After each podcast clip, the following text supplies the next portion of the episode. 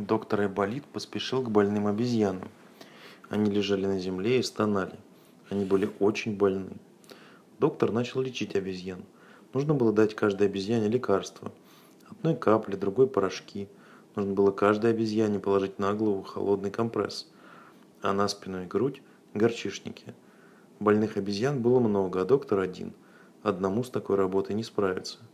Кика, крокодил, Коруда и Чичи изо всех сил помогали ему – но они скоро устали, и доктору понадобились другие помощники. Он пошел в пустыню, туда, где жил лев. «Будьте так добры», — сказал он льву, — «помогите мне, пожалуйста, лечить обезьян». Лев был важный. Он грозно посмотрел на Айболита. «Да знаешь ли ты, кто я такой? Я лев, я царь зверей. И ты смеешь просить меня, чтобы я лечил каких-то поганых мартышек?» Тогда доктор пошел к носорогам. «Носороги, носороги», — сказал он, — «помогите мне лечить обезьян. Их много, а я один. Мне одному с моей работой не справиться». Носороги только засмеялись в ответ. «Станем мы тебе помогать. Скажи спасибо, что мы не забодали тебя своими рогами».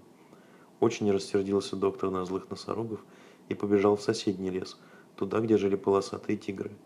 «Тигры, тигры, помогите мне лечить обезьян». «Рррр», — отвечали полосатые тигры, — «уходи, покуда цел».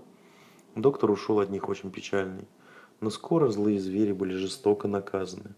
Когда лев воротился домой, львица сказала ему, «Наш маленький сынок заболел, целый день плачет и стонет. Как жаль, что в Африке нет знаменитого доктора Айболита. Он чудесно лечит. Недаром все любят его. Он вылечил бы нашего сына». «Доктор Айболит здесь», — сказал лев. «Вон за теми пальмами, в обезьяньей стране. Я только что разговаривал с ним». «Какое счастье!» — воскликнула львица. «Беги и позови его к нашему сыну». «Нет», — сказал Лев, — «я к нему не пойду. Он не станет лечить нашего сына, потому что я обидел его». «Ты обидел доктора Айболита?» «Что же мы теперь будем делать? Да знаешь ли ты, что доктор Айболит самый лучший, самый замечательный доктор? Он один из всех людей умеет говорить по-звериному. Он лечит тигров, крокодилов, зайцев, обезьян и лягушек. Да-да, он лечит даже лягушек, потому что он очень добрый, и такого человека ты обидел». Я обидел как раз тогда, когда у тебя у самого болен сын. Что же ты теперь будешь делать? Лев оторопел, он не знал, что сказать.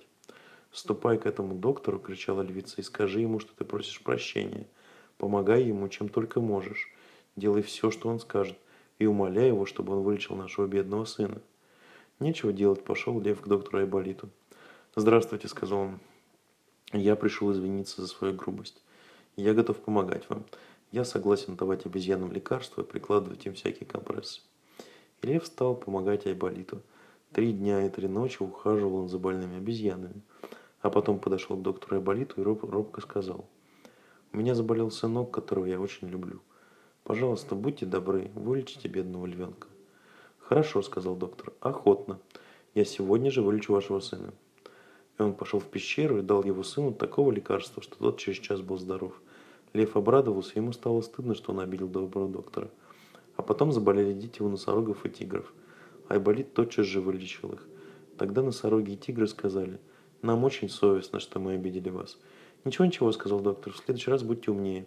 А сейчас идите сюда, помогите мне вылечить обезьян».